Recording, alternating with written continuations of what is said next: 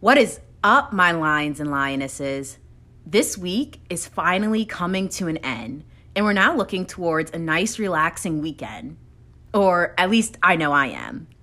This week has been very, very, very, very, very busy for me between dropping new content on my Instagram page, Slaughter Fitness, putting my energy into a new side business of mine, and really just focusing on who is Goldilocks. Who do I want Goldilocks to become? And what does that road look like for her? But all in all, this has definitely been an eye opening and motivating week for me.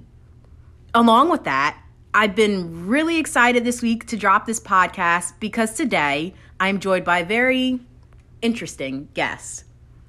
He is half the reason I'm able to be here today and speak with you all about the juices and teas that I've learned over the years. Without further ado, I'll let him speak for himself.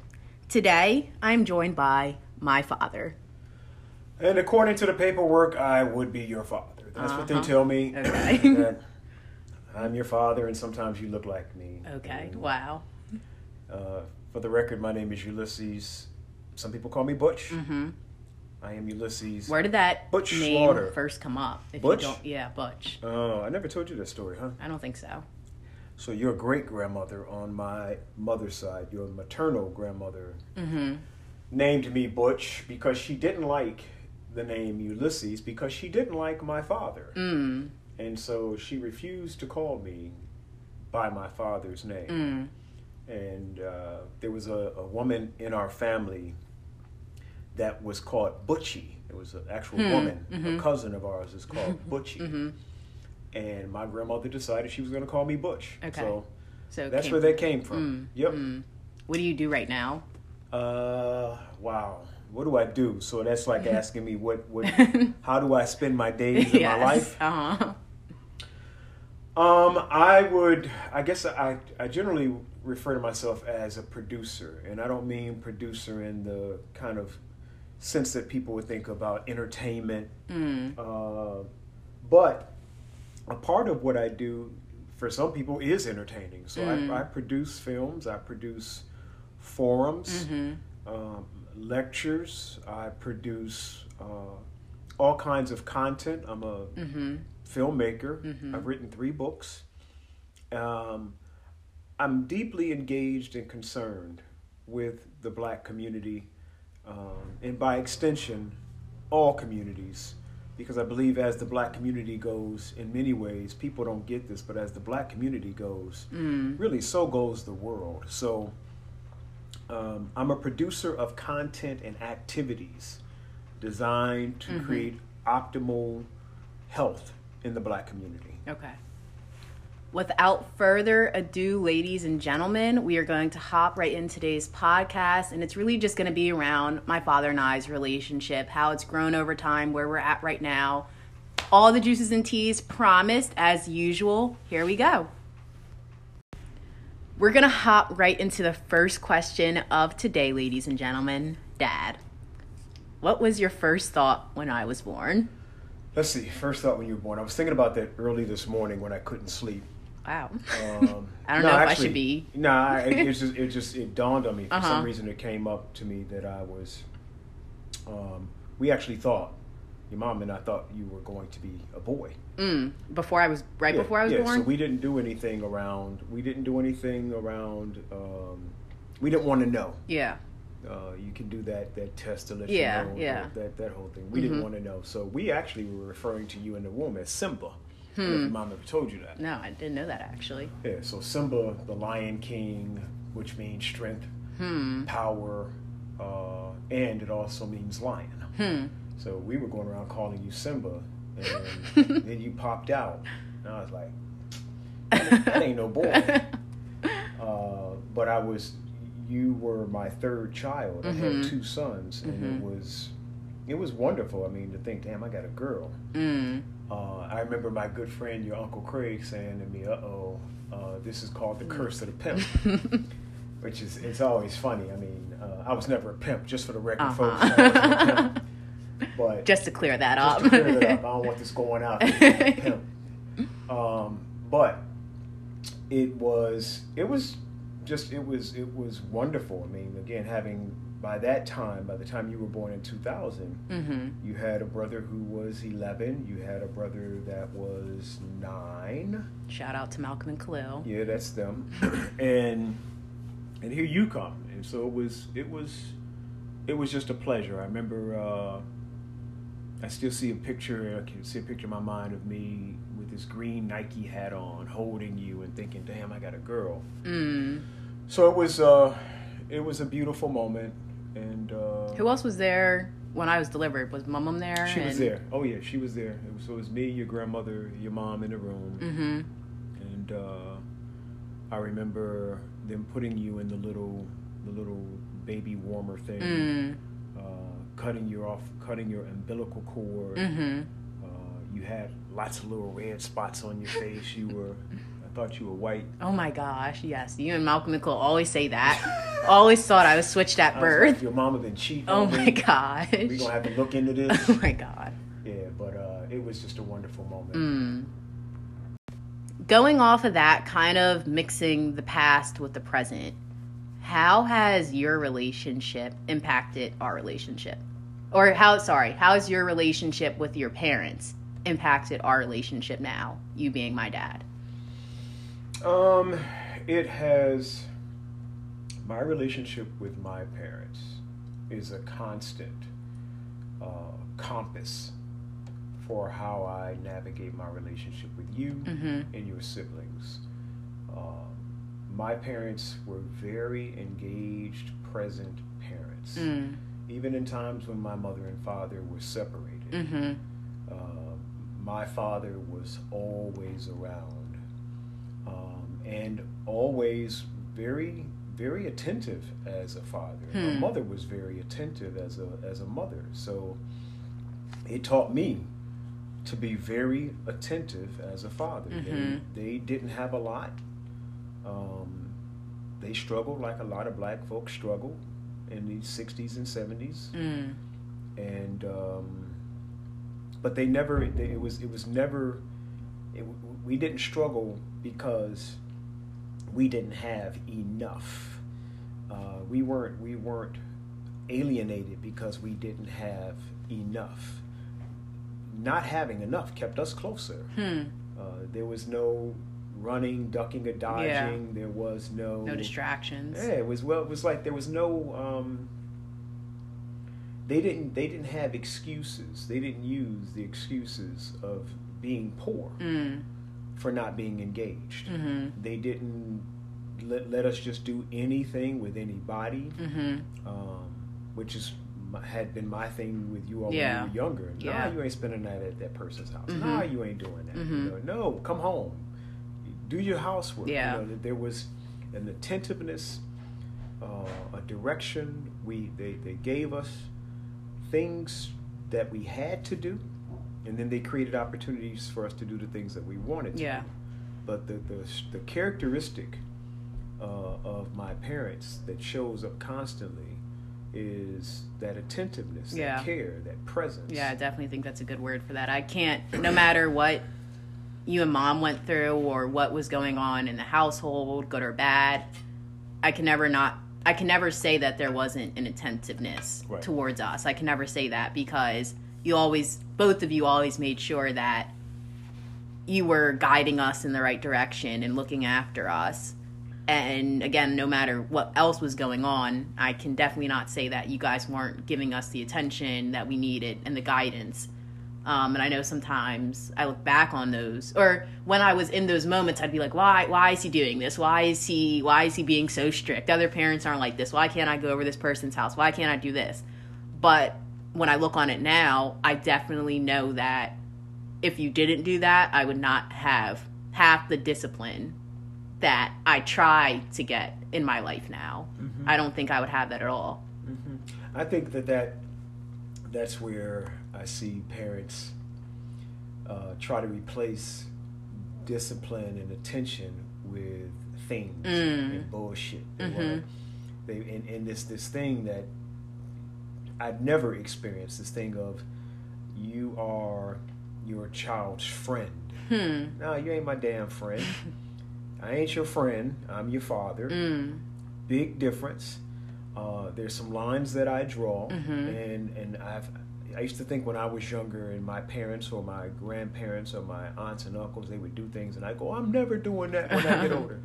And then I got older and had children, I was like, oh no, that's necessary. Mm. It's necessary for you to get up out of your room, do some fucking chores, Mm-hmm. um, do your homework, study. This stuff is necessary. This is not punishment. Yeah. This stuff is necessary to help we you. used to build- think it was. yeah, to help you build your character. Yeah. Because if, if if I don't do it, it's it's said, and I think it's true that people don't just become adults because that's the logical uh, process. You have to help create adults. Mm. You actually have to teach people how to do certain things. And in in the world of my parents, there weren't, as you said a while ago, there weren't as many distractions for children. We Mm. had a TV, and you had to turn it with your hand. You walk up to the TV, and if the TV knob broke, you used a pair of pliers to turn the thing. Uh huh. Um, you didn't have all these damn gadgets that people have today. All these gadgets of alienation. We didn't have it. And so my parents were physically available to us. We played uh, catch, we painted, we drew. We used to, as a family, we sit around and sing together. There were Mhm. things that we did, person to person, parent to child, that uh, people don't do a whole lot Mm. today. It's it's it's everything is on a fucking screen. And I'm Mm. like, nah, that that that creates a whole nother parent. These things create a whole nother parent, a whole nother power, a whole nother authority. And I'm I'm grateful that those things did not exist the way that they existed. Uh, the way that they exist now. They didn't exist that way when I was growing up because we had people that we were connected to. Going off of that question, because it definitely impacts this question, are there actions or behaviors or mindsets that you have taken away from your parents to use in our relationship? And are there behaviors that you try to avoid? So, what I've learned, what I again take away from my parents, I, I mentioned the attentiveness, Mm-hmm. but I, uh, right alongside of that is you all as a priority. So, work isn't a priority. I work because you all are the priority. Mm. And so, being very child uh, centered is important to me. Like, I, I try to make sure that I talk to you all every day. Mm-hmm. I try to make sure, and I've tried to make sure that I kind of know where you are and, and who you are. Uh, that I'm like following you, that I'm in your shadow for a period of time because if it, it only takes a minute for something to happen, and I try not to be what they call a helicopter, Mm. the helicopter parent, but I think um, you all are my priority. I, I do what I do because my hope is that I can not provide you with stuff that Mm. I didn't have, but provide you with certain insights Mhm. that I didn't have. I think there were certain things that my parents didn't articulate to me. Like they didn't, if they understood society, and, and mind you, I only had my mom up until I was 12. Mm. Um, and in many ways, I only had my father up until I was 12 as a youth. I Mhm. got him again when I became a young man, and the circumstances I'm sure we'll talk about. But um, I, I, I, I want to be sure that I prioritize you all um, and wanted to prioritize you early on because if, if, if I were to let you get away, it's hard to bring you back Mm.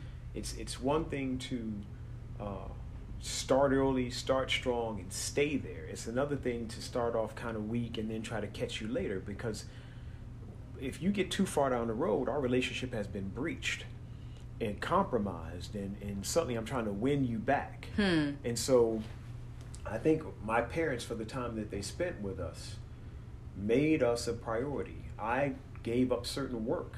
I mean, I homeschooled you. all. Yeah. Yeah, that I- was a big that was definitely a big part. Yeah, I mean that- was that was important to me because I had a sense of what society was like, and I, I never got a chance to talk with my parents about this uh, in a deep way. But I often wondered if they understood the makeup of society, such that their actions with us would have been different.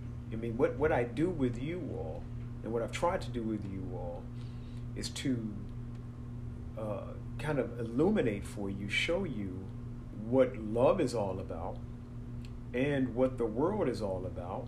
And they're not necessarily the same, they're not mutually exclusive.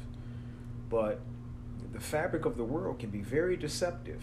And uh, I just wanted to prioritize you all so that you don't get caught in the many, many traps that this world sets up hmm. for you as human beings in general, but as black children mm. in particular. And the, the traps are very different for black children. Mm. You just mentioned this a little bit, and I think I've discussed it before in a previous episode on Goldilocks Radio how I was homeschooled from first to fifth grade. And you were the one who was, it was not just me, but Xavier, Octavius, Jalen, Malcolm, and Khalil at a time, our cousins. Um, you were homeschooling all of us. Mm-hmm. And I don't think I really appreciated that until now, until my my my recent years, because um, I never understood why we didn't grow up like quote unquote normal kids, like why why we didn't go into public school, why we weren't taking the school bus, why we were staying at home with our dad. Um, but when I think back over all the things that we learned during those years, and not just in the books, it was more so I can always remember more so learning things physical things outside going going places with you you taking us everywhere seeing things like the zoo the Blacks in Wax museum like they were very educational things that not all kids obviously have had the have had the experience of and i definitely i definitely can look back on that time and appreciate it more and i think i already heard you say that one of your reasonings was to instill something in us that maybe the education system and society wouldn't at that time. So was there I think I I definitely think that was a great a great way for us to grow up when I think about it now. Mm-hmm. It was very intentional. Uh, it was, as I said, my, my parents, I knew I was a priority with my parents. No mm-hmm. matter how little we had, I knew I was a priority. Mm-hmm. Um, and you all are and were my priority. And so this whole idea of schooling is it's crucial. Mm-hmm. There's a book I used to read uh, in the early 90s mm-hmm. called Too Much Schooling, Too Little Education. And the book was very informative to me because it made a distinction between what it meant to go to school, which is a form of indoctrination, as opposed to getting educated, which is should be a form of illumination. Two entirely different things. Hmm. To turn the light on for somebody to see all the possibilities. That's illumination. Schooling is indoctrination, which is very narrow.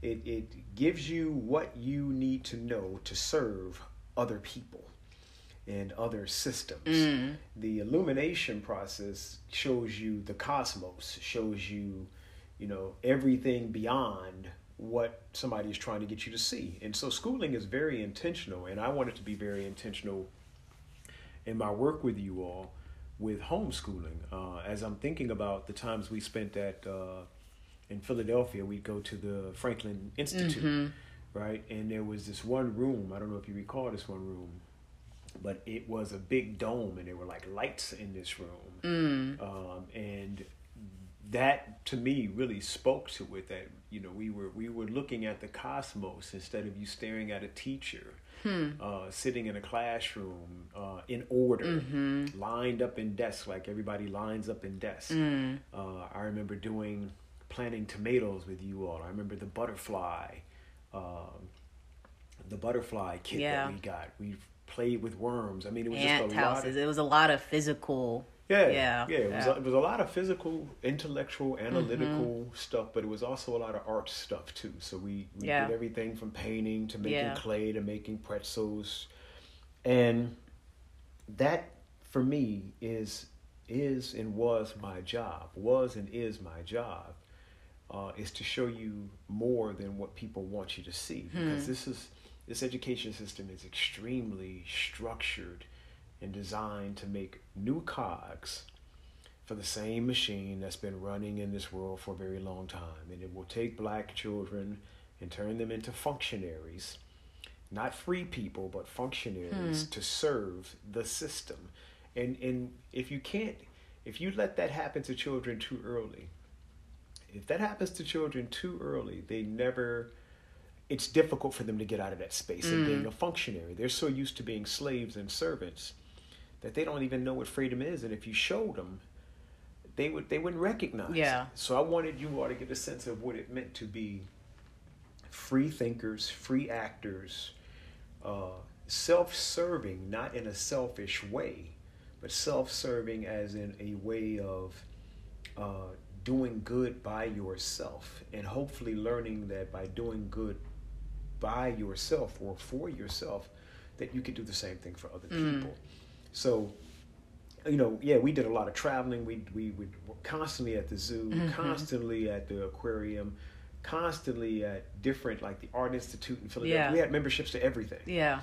And like you um, said too, it was definitely at a very crucial age too. We were all pretty young. Well, I know for for me and my younger siblings, we were all at a pretty young age, and I think that definitely gave us a step ahead in most cases when we did go to public school too. Right. Um, and not even just the education they taught us there, not just multiplication, not just doing all the stuff there, but just like you said, being free thinkers, being I just remember going to public school in fifth grade and just really feeling different yeah. than everybody there. Um, and just really already thinking, I don't want to say thinking ahead of them, but I was just not thinking the same way yeah. because of those five crucial years that we were with you. Yeah, and the thinking is hard for people to see, but I what what I remember people saying to me, teachers and administrators saying to me is that you all did things differently. So mm.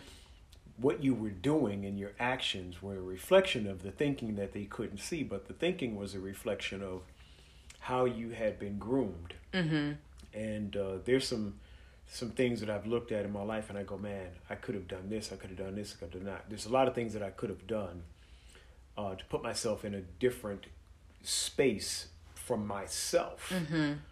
Um, I could have advanced myself differently in those years, but I feel like I still got time to do the things that I want to do.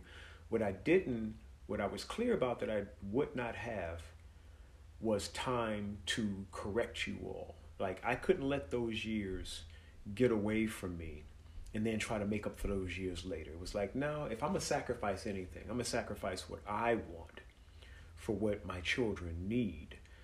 And I'll go back to what I want later. Hmm. And and I feel like I'm kind of at that space right now mm-hmm. where okay, I kind of I, I tried to set you all up in a certain kind of way and if you if you get it, great. Uh, if you don't, I can't say it was I can say that it. I, I tried to set you up in a certain kind of way. If you if you don't want to keep going down that road, fine. But I've given you a foundation to work from, mm. um, and that's important to me. Not because I want to pat myself on the back, mm-hmm. but because, like I said, like my parents, um, I was a priority to them mm-hmm. for everything they didn't have and couldn't do. I knew I was a priority to them, and I want you all to have the experience of being a priority to someone. So you know what it feels like in our relationships mm. to really be a priority for somebody. A lot of people don't know what that's like. Mm. they're used to being you know ignored or not or not uh, thought about or no attention. They're used to that. So that's how they live their lives. And i don't want you all living your lives that way i know when we were mapping out this podcast yesterday and you were kind of asking me questions as well. You asked me a pretty interesting and a, like you said a very fair question and that was have you treated me differently than you've treated my brothers? I have four other brothers, another sister, um, a lot of other siblings now, but the question again was have you treated me differently than you've treated my brothers? Right. Yeah, and I I say without question from the day that I realized that you were not a boy, mm-hmm, not Simba anymore. Not Simba. And I was like, okay, that ain't Simba. um, what was the what was his uh, girlfriend's name? Nala. Nala? Yeah. Oh, that's yeah. Nala in there. Whatever her name is. Um, absolutely, because I think the the world that you come into is structured in a certain kind of way. And I'm not trying to necessarily fit you in mm-hmm. as a girl. Mm-hmm. You know, I'm not trying to say, okay, you girl, you mm-hmm. go this way. Mm-hmm. But I'm also clear that just as you you would be looking at the world as a black woman, Mm-hmm. that the world is going to be looking at you a certain kind of way. So, helping you learn how to negotiate your identity, who you want to be, with what people are trying to make you become, was important to me. It's different because black boys have to negotiate differently in this world. A lot of mm. times people get into this thing around so we talk sex, gender, mm. and when and we talk race. Mm-hmm. And when I when I talk with people about race, I say you, you need to understand that race is something that people can determine on sight. Mm. I can look at you and I can categorize you on sight. Nobody knows that you might be trans or this or that. Mm-hmm. All they know is that on sight I see color. Mm-hmm. And in this world, in this society where people deal with you on sight, first black, then woman, um, it becomes crucial for you to understand how to create a strategy, a personal strategy of engagement in the world. So I wanted you to understand how do you do that. And as I as I watched you uh, grow and, and kind of watch some of your mannerisms and some of your behavior, some of the the things that I'd like to say were just kind of natural. I'd watch you. You were, you, you know, kind of you were, I won't say bullheaded, but you were. Uh, you, you have a, de- a certain kind of determination, and these th- this kind of behavior it would be said is masculine. And I'm like, nah, she's just got a certain kind of determination. She she can be aggressive, so your your um, uh, ability and your attraction toward martial arts didn't surprise me, which is mm. why I took you there. Mm-hmm. So I'm like, okay, this this kid can probably fight. So mm-hmm. let me take her over to this school. Mm-hmm. And yeah, I was right. She can fight. But how do I know that?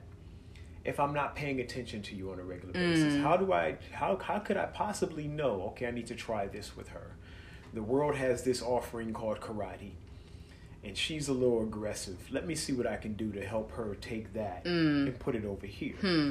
Um, and the world has men and women who will look at her a particular kind of way.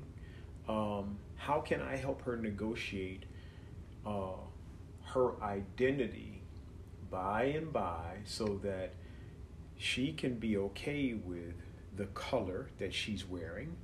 She can be okay with the fluidity of the gender, so to mm-hmm. speak. And I, I, I struggle with, with the way people deal with gender and sex. I, I like when people say sex as male, female. I, I've always liked that kind of distinction. And then when mm-hmm. you get into gender, you talk about gay, straight, trans. Mm-hmm. That that again, that kind of stuff. Gay, straight, trans. That's something that is not necessarily on sight. That is something that you actually Yeah, have, have to, to know- yeah. explore. You gotta Yeah. like, okay, so what are you? Yeah. You don't have to do that when you're looking at a black person Mm-hmm. or a white person or you know a Latino. You just kind of go, okay, on sight. Mm-hmm. In most cases, I can tell you are this category that people have just you know come up with. So treating you different from your brothers was crucial because I didn't want you also to be you know. The, the, the kind of weakling. I didn't want you to buy into stereotypes of, Mm. I didn't want you to buy into stereotypes of a caregiver. That's one thing that I watch with you sometimes is you like to uh, help. And I'm like, okay, you can help, but you don't have to overdo it. And I don't want you to be passive aggressive and, and help as if uh, I'll do it because nobody else is going to do it. No, if somebody else ain't doing it, hold their ass accountable. Mm. So black women sometimes are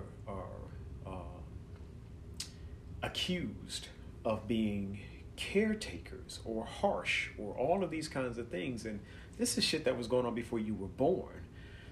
So my knowledge of what you were stepping into is crucial. Mm. Just like your brother stepping into this world as black men, it was shit going on with black men before your brother stepped Yeah. into this world. Yeah. And so I had to negotiate them differently mm-hmm. because when they show up as black men, mm-hmm. the world looks at them a certain way. They don't have to respond that way.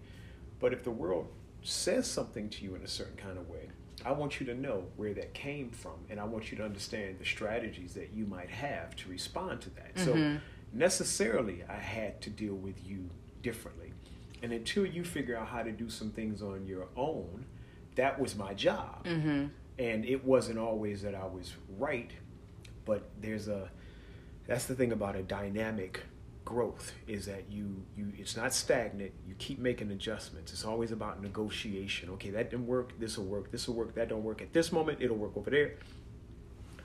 Raising you as a black woman is crucial. You decide whether or not you are gay Mm. straight trans whatever. That's on you. Mm-hmm. what's on me is you come into this world you look like that Mm-hmm. this is the way the world is dealing with you. Let me tell you something about that.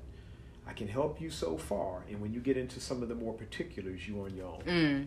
And I definitely can now, well, I've always been blessed to have the type of father, you, that I have, because I feel like you definitely enabled me and didn't dim anything of mine, didn't dim a light, didn't dim my, I'm going to say aggressiveness, but that was a word that was used earlier. You didn't dim that for me. You, if anything, just put that energy, like you said earlier, into a productive place, karate, that I definitely needed at that time. So I can definitely appreciate that. Um, and I think this was just another thought in my head that immediately people will think, oh, she's a girl, so you treated her like this. But as you just said, you didn't just treat me as a caregiver. You didn't treat me as that. You didn't treat me as maybe someone else would.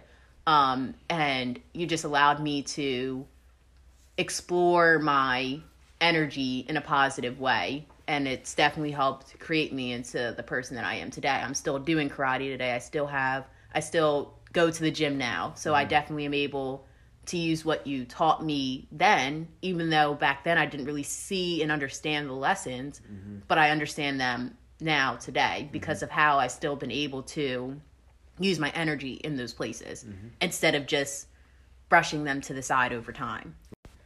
So the next question is how our relationship has impacted my relationship with men. Um, and I guess I think about this a lot, especially being in the relationship that I've been in, um, and even previous years before that.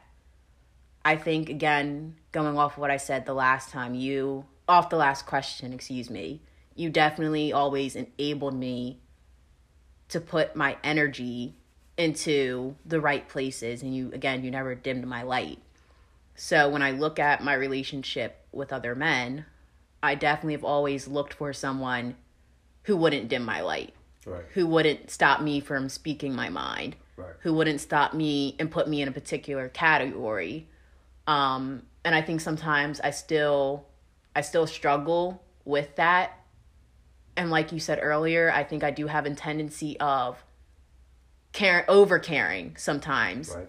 so I think over the years with my relationship with other guys, I've had to pause in some of them and realize am I giving too much of my own energy in these relationships? Am I trying to become a different person for this man in a relationship that I'm in?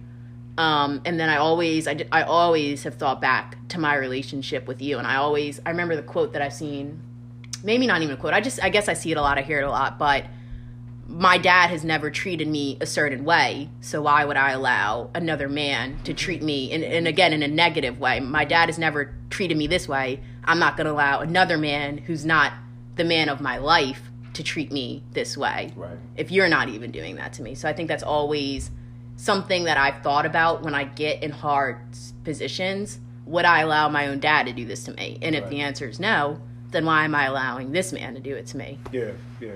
I think that there's uh, a couple of things I could speak to there because I, I, I, I'll go back to the conversation we were having about my parents. Uh, a lot of what my, my parents struggled. I mean, like their relationship was really, um, it, it had moments of extreme volatility. As, of course, you know, my father killed my mother when, when I was 12 years old, and I was a witness to that uh, I mean, a, a, a visual witness to that.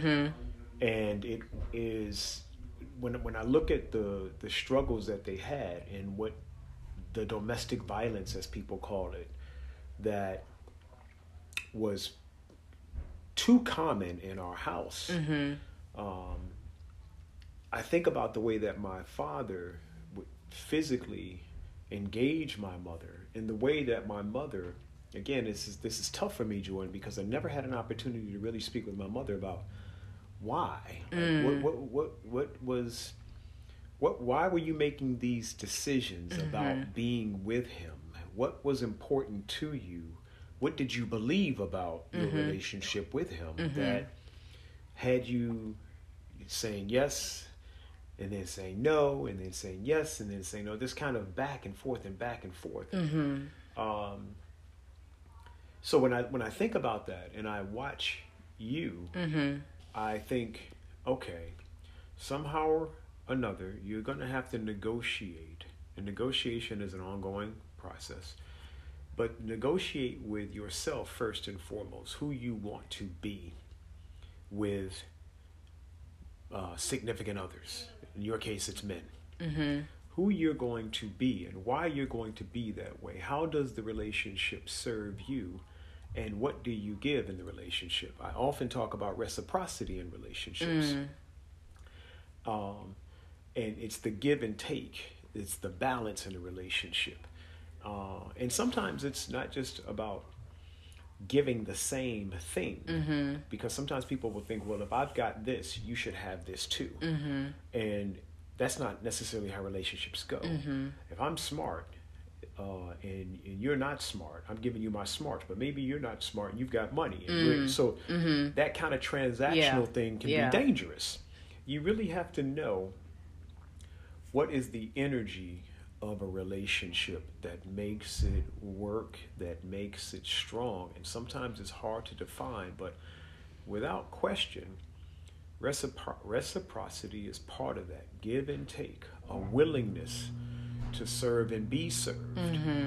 Um, and as, as crazy as this might sound, I do think sometimes when people are younger, they have uh, so little experience, but that's where you get your experience from. Mm. They have so little experience to make smart decisions that it's tough for people who are older to watch them mm. go through these struggles. Mm-hmm. Because it's like, well, you, you, you, you're struggling trying to figure this out. And I could tell you, based off my experience, what I think I see. But there's a place where my experience is limited uh, as an informative or as, as an instructional guide for you. Because there is something different about it. So I'm saying all that to say that when I when I look at you, I think you have to be able to be honest with yourself. You have to be okay with being by yourself. That's why I said that first point of negotiation is with yourself. Mm. I think everybody needs to learn how to be alone. And when you can learn how to be alone, you leave space for something good to happen. If you can't learn how to be alone and somebody is always next to you, you're always next to somebody, you'll never know what the possibilities are because you keep blocking. It's like uh, you, you got the door closed. Mm. You got the door closed, you refuse to open up the door, um, so you don't know what else is out there. Um, so I just hope that um, I have been something of a, a model of what it means to be um, loving to another human being so that when you look and you say, I've watched him be loving and caring, and I've seen him uh, give and take, and I've seen him be happy. I, I want that. I think the, the I've said this to you before about the challenges in relationship with your mother. There were challenges on both sides, so this isn't necessarily a right or wrong, or I was right and she was wrong, and she was wrong and I was. That ain't that ain't it. What it is is that sometimes people say this. I hate it. It's a corny line, but sometimes you are in relationships for a reason, a season, or a lifetime. Hmm. You ever heard that one? A reason, a season, or a lifetime. And maybe there's some truth to that. There are different relationships that I've had, major relationships that I've had over my life. And I thought that when I was in them, that it was my lifetime. Yeah. As it turns out, it was just a reason why I was there. Hmm. As it turns out, it was just for a season. Hmm. um, in my my new marriage, there's a certain understanding and experience grounded in what I've experienced in those other seasons Mm-hmm. with those other reasons that makes me feel like this could be the rest of my life. Hmm. You know what I'm saying? Mm-hmm. But it is uh, it is through experience and through honesty. Boy, the honesty part is so important to be able to say, I really um, feel good about this because fill in the blank. Mm-hmm. Not uh, just kind of making something up for yourself. I've been in a lot of relationships where I've like, I just knew this shit wasn't going nowhere. it was like, oh brother, oh brother, here you come Oh again. Or, here I go again. Uh-huh. Oh my god. Oh, you again? Oh Uh-huh. my god. When you leaving? Or when am I leaving? Somebody got to leave. oh my gosh. Um, but it, in my heart, Uh-huh. in, in my head, it was like this shit ain't going nowhere. Mm. And I would just kind of, you know, go through the motions for some reason, and um, it it. I knew honestly that this thing had limitations, Mm. um, and that it was going to break. Either I was going to break it, or she was going to break it, but it was going to break. Um, and I want you to be honest. Yeah. You know, I look at you and I go, just you know, be, be give yourself an opportunity to to love in a big, big way. Mm. Not to fantasize about it, Mm-hmm. but to really live the experience. Um, and only you know Yeah. what that is for you. I think something I've had to be honest with myself over the years in relationship with men is because of how attentive you were to me, because of the attention you gave me growing up. I kind of just after starting to get into relationships with guys, I kind of looked for that in other men, like looked for that attention in other men because that's what I was so used to. I was Right. used to someone always being there, always giving me that attention, always giving me that um, structure, but those are two different kinds of relationships that I had to learn over time. Right. I, like you said, I need to depend on myself for a structure. I need to depend on myself for a certain love and a certain attention. And sometimes that just looking for attention in other guys definitely pulled me into some wrong places. Right.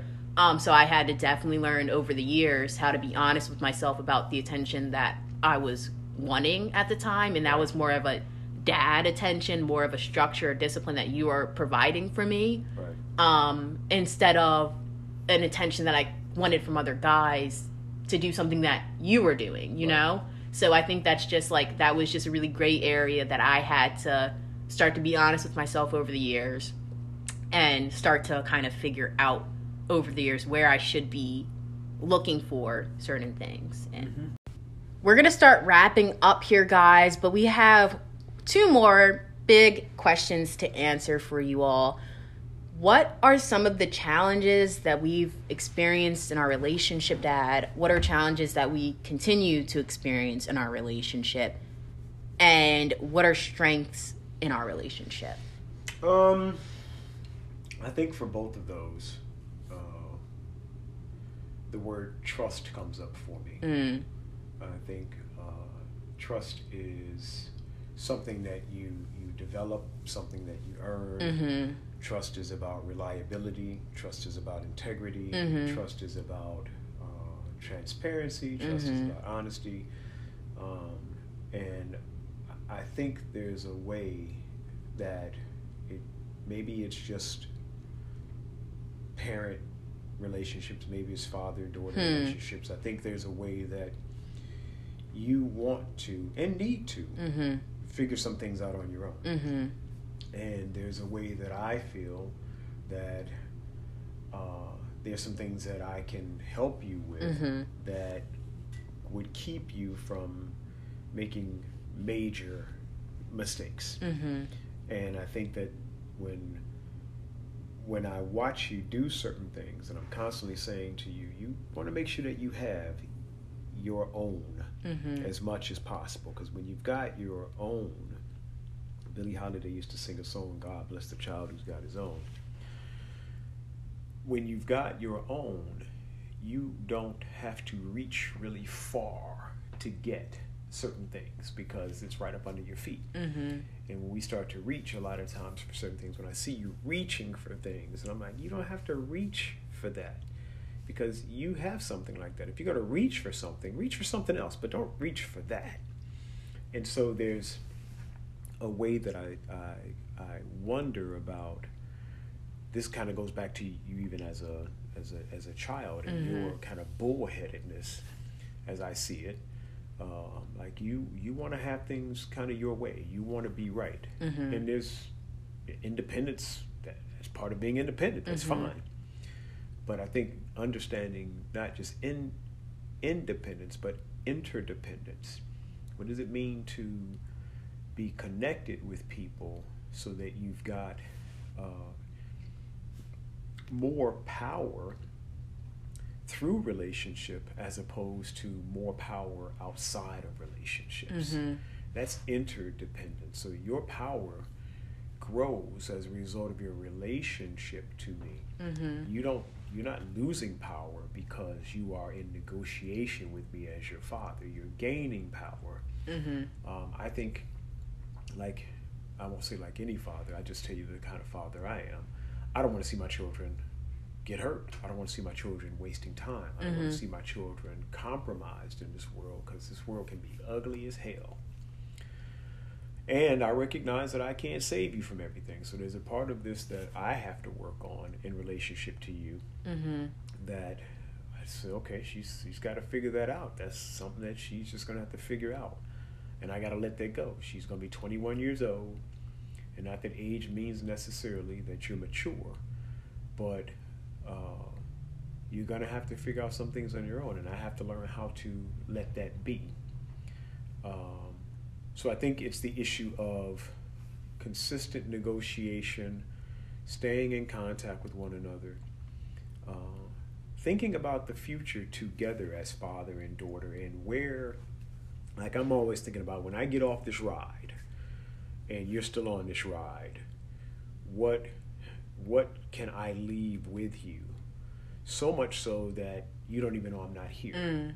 you understand what i'm saying to me Mhm. that's a big deal Mhm. that and i think that my parents did that in a way that uh, the way that i embrace my memory of my parents and the things that i remember them saying to me um, they physically got off the ride but jordan more than they ever were more than they ever probably could have been or thought about if, it, if it's not for them on a daily basis i'm not who i am Mm.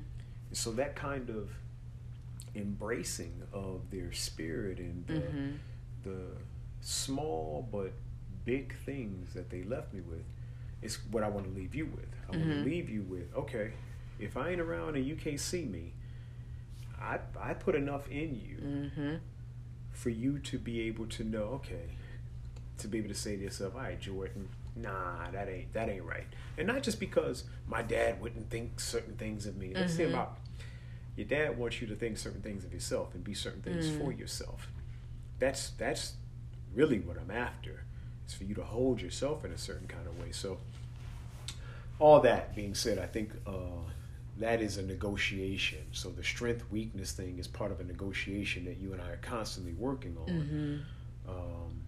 Because when it's when when you have to go your way more fully, I want you to go with power. I want you to go with love. I want you to go fearlessly. I don't want you to be walking around like a lot of people do, doubting. They don't know what to do. They don't know who to ask. They don't know. We got so many people out here that don't know a damn thing. Mm. They don't know who to ask. They don't know where to go. They don't know when to go. They don't know nothing. They just kind of waiting. Mm-hmm. I don't want you to be one of those people wandering around going, I don't know what to do. No, you need to have some damn answers. Mm. And if you don't have the answers, you need to know where to find them. Mm. And I want to leave you with that. Yeah, I think a I think a challenge and a I would because I like how you I feel like challenge and strength in a way go together. Uh-huh. Um, and I know over the years I talked about this before. One of my things that I used to do was I just used to avoid physically. I used to avoid you. I used to avoid the people that I love because I didn't want them to see me at my lowest or with nothing. I didn't want that because of how much you instilled in me. Um, and again, so I used to avoid physically, and still from time to time, I still do that. Uh, if I'm being honest, sometimes I still do that. I still avoid because I don't want you to see me when I'm at my lowest. Um, because I always try to put like a strong face on, I guess. But I think I want to I get- pause you for a 2nd because I think that that's funny. Uh-huh. anybody listening to this, I hope you get the, the, the humor in this because here's a kid that just came onto the planet 21 years ago. Mm-hmm. I was there when she came on the scene. Uh, before she even knew she was alive, I was there, and she wanted to talk to me about not showing me at her lowest. It's Mm. funny to me. I'm like, are you kidding me? I knew your ass before you could walk. you want to talk about low? oh my gosh, I watched uh-huh. you shit on yourself. You peed on yourself. I've Uh-huh. watched you throw up. I mean, I've watched some of the worst of you, Mm. and you on some ego trip about being at your lowest, as Mm. if your lowest is worse than my. Oh, I can tell you about some low stuff. Mm. And so, I just think that it's interesting that this world again does this. If parents and children allow this to happen, Mm-hmm. that suddenly you have to put on a show for me. That if Mm. you're not perfect, you shouldn't show up. Mhm. You know how many places I shouldn't have shown up to Mm. because I wasn't perfect? There are a lot of places I should have avoided in my Mm. imperfection, but ain't nobody perfect. So I think that's the thing too about our relationship is what does it mean for you to show up as you are? Mhm. Because as you said, challenge and power go hand in hand. Uh-huh. And if you avoid the challenge, you can't get the power. Mhm. And if I represent a challenge for you, or you represent a challenge for me, and the outcome of our engaging one another is power, then we can't. We got to stop avoiding the challenges of seeing one another, Hmm. Because the power is in, is is revealed through the engagement and the challenge of the engagement. It Yeah. can't be otherwise. Otherwise, Yeah. it's kind of like I used to say to, to, to students that I work with, they would always talk about how confident they are, how confident they are. I said, well, you know what? Confident is a frame of mi- confidence is a frame of mind that comes from actually doing something, not thinking about something. So until you actually have to encounter something, Yeah. You don't know how confident you are. Yeah. You can't. You can say you're confident all day long, and as soon as the lights go up, you go, "Oh my God, somebody turn the lights on." No, Mm. show me how confident you are in the dark. Yeah. And that's what I'm saying to you. This this is not a thing where you have to show up perfect, uh, unbruised, uh, knowing all the answers. That's that's that's fake. Yeah. I mean, that's really fake. Mm. That's like I'm gonna show up as a fake. I'm gonna show up as an actress, looking like I've got it all together. You know, no, Mhm. because I don't have it all together, and I I feel bad if you showed up and you got it all together and I don't. Hmm. like, damn, what a what a lame father I am. I definitely can say that every single time we would, I guess, have a challenge or come into a conversation, it'd be a difficult conversation. I can say at least 95% of the time, I would come out of that conversation with you and I would feel stronger after talking to you. And you would never put me down in those conversations. It was never, I don't, I just feel like after we had a hard discussion, I would always feel empowered and I would always feel like, okay, I can I can come back here and talk to you about stuff even when it's hard for me, even when it's hard for us, even when the conversations are hard. I can come back and know that no matter what I'm bringing to you, whether it's really hard or really easy, I come out of it feeling stronger and more confident that I can come to this to my father Mm-hmm. and have this discussion. Mm-hmm. So, guys, we are going to wrap up here today with one last final question. Dad, how has our relationship grown over time as I have gotten older?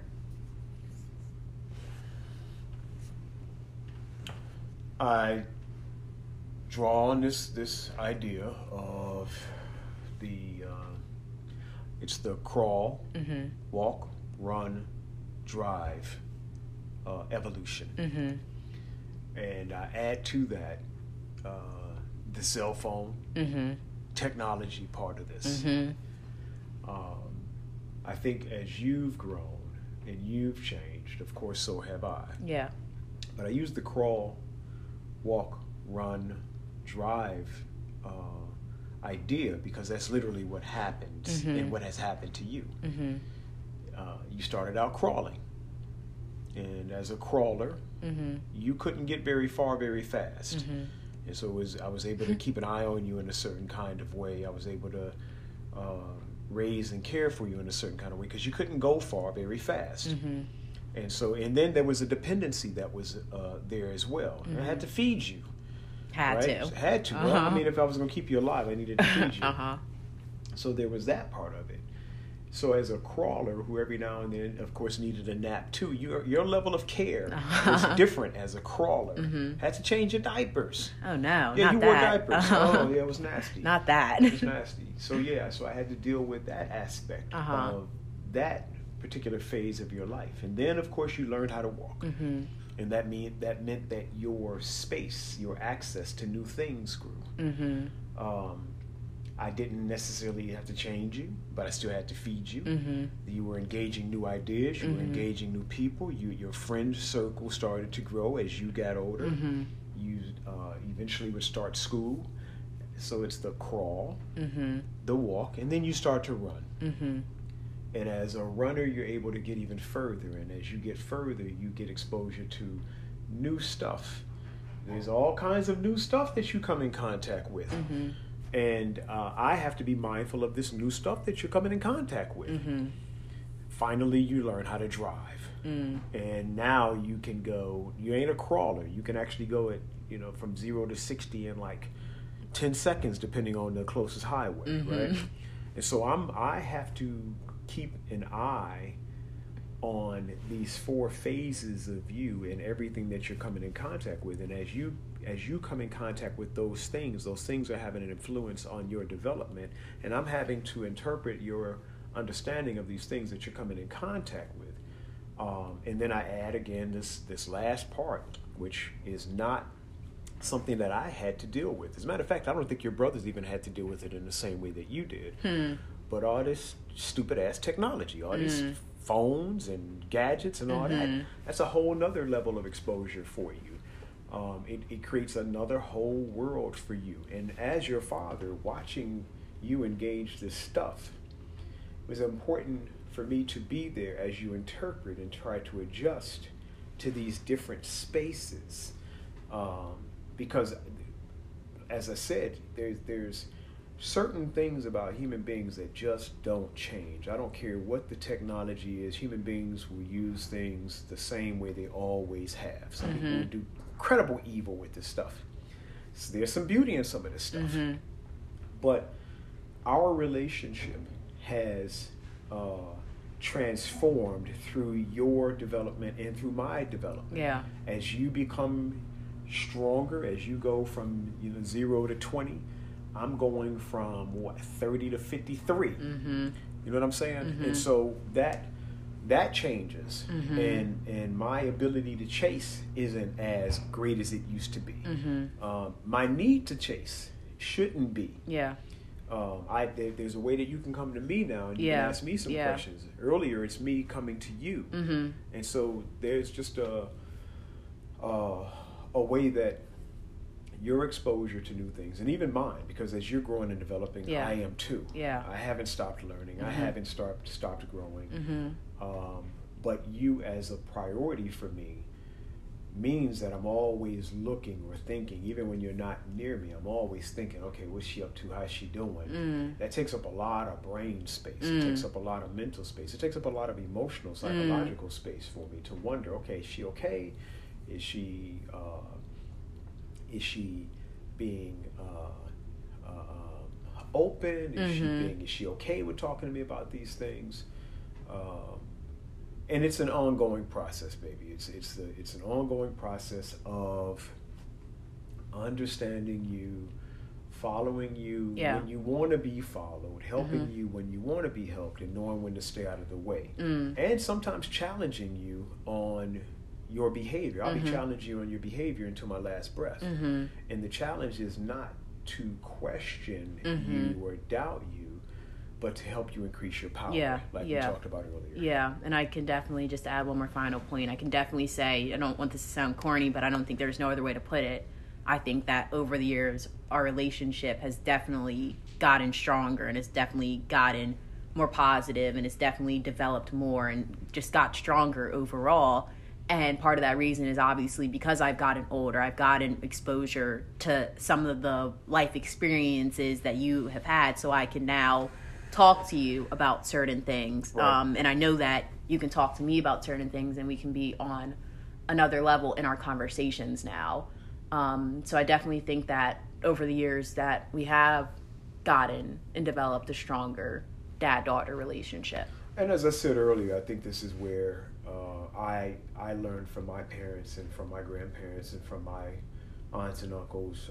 I we we ain't friends. Mm-hmm. That ain't that ain't that's not the nature of our relationship. Uh-huh. We are not friends. Not Uh, friends. You are not my peer. Uh-huh. You are my daughter, Uh huh. and I have a particular obligation to you. On in in my worst times and in my best of times, my obligation doesn't change. Mm. And so it's important for me to uh, sacrifice uh, what I want. And it had been important for me to sacrifice the things that I want for you. And, and saving enough, enough space early on Mm-hmm. for you uh, and your siblings to get to a certain place and knowing that, okay, I'll get mine back.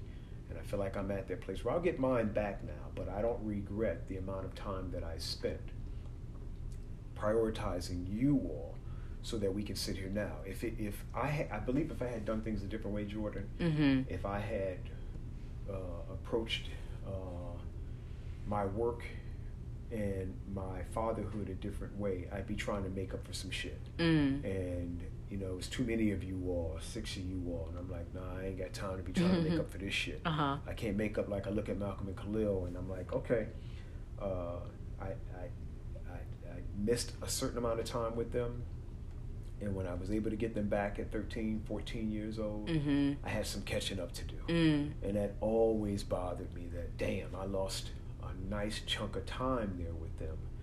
Um, and so as you all came up, I was thinking, nah, I can't afford to lose that time with you. Mm. I, I just, I'm not going to, I'm not going to lose that. Mm-hmm. And I know we can all definitely appreciate that that attentiveness going back to that word that you gave us mm-hmm. over the years. I think that can never go unnoticed. Yeah. guys I feel like i can breathe right now. With all of that being said this is going to wrap up episode number 14 now of goldilocks radio. Dad it was a great time talking to you as always. I'm sure we will have another conversation soon do you have anything else you would like to say No, I look forward to the next conversation. Mhm. And just as we've been talking about here, uh, there's a lot to talk about. And uh, with every conversation, I think our relationship grows Yeah. stronger. And uh, that's part of being connected as a father and daughter, as far as I'm concerned. Yeah. you, Up, up, you uh, uh, serve one Don't get it confused, don't get it confused. Yeah. I'm in Make tune, I'm tune, one yeah. another I'm in tune, I'm in tune, cared I'm in tune, yeah. yeah. I'm in tune, I'm in tune. and valued in this life. Don't get Mm. it confused, don't get appreciate it confused. Mm, appreciate it always, guys. With that, this smile ep- through the wraps up episode number, I think I said 14 earlier. I'm I'm on 15 of. Goldilocks Radio now. It's almost a thousand. Uh, yep, we're getting there. Guys, it was a pleasure talking to you as always. I will see you next week on Goldilocks Radio with more juices and teas for you guys. Holla at you later. See ya.